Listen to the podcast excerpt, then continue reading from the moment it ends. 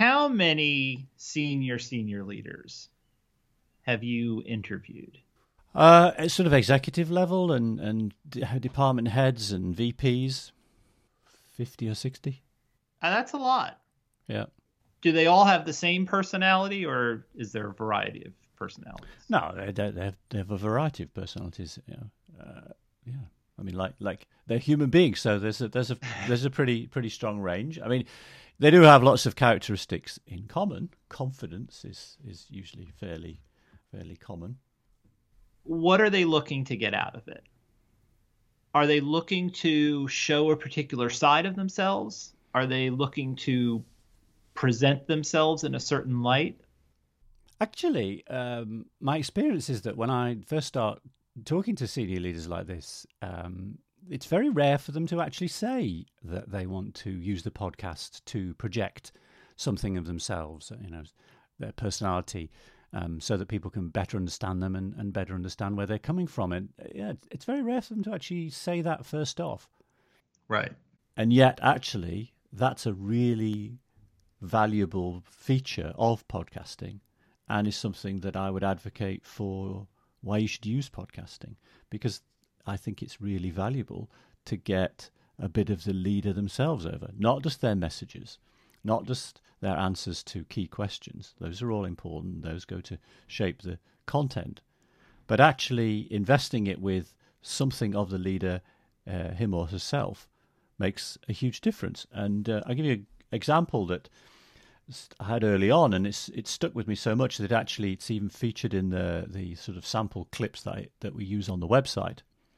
And uh, it was a former, well, not a boss of mine. She was my boss's boss at the time, and she was talking about some very, very big changes that she was rolling out to her department. And um, when I was having the pre interview chat with her, one of the things that she said, we talked about the style of the interview, and I said, Well, how do you how do you want to, to play this? I said to her, Look, you know, we've got some fairly blunt questions that people have posted that we know they, they want answered. Are you happy to handle them?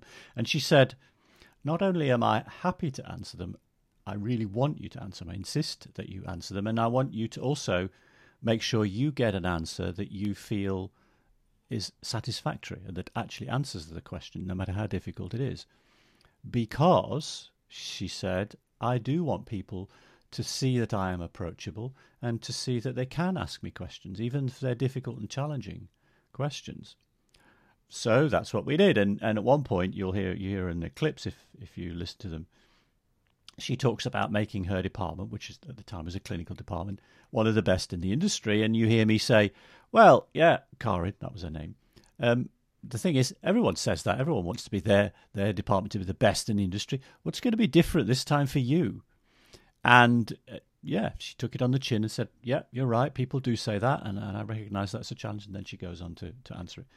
The really good thing about it is you could say, okay, well, that's fine. Oh, lovely.